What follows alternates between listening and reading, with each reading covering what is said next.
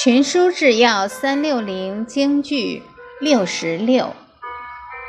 孔子曰：“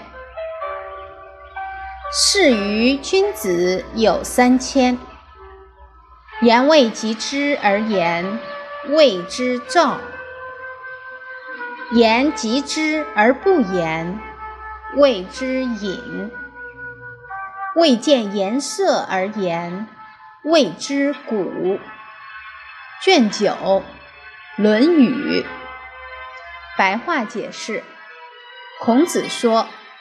谁是君子时，容易犯三种过失：话没到该说时就说，这就是心浮气躁；话当说而不说，这就是隐匿之过；没有观察君子的神色就说话。这就是不懂言语分寸，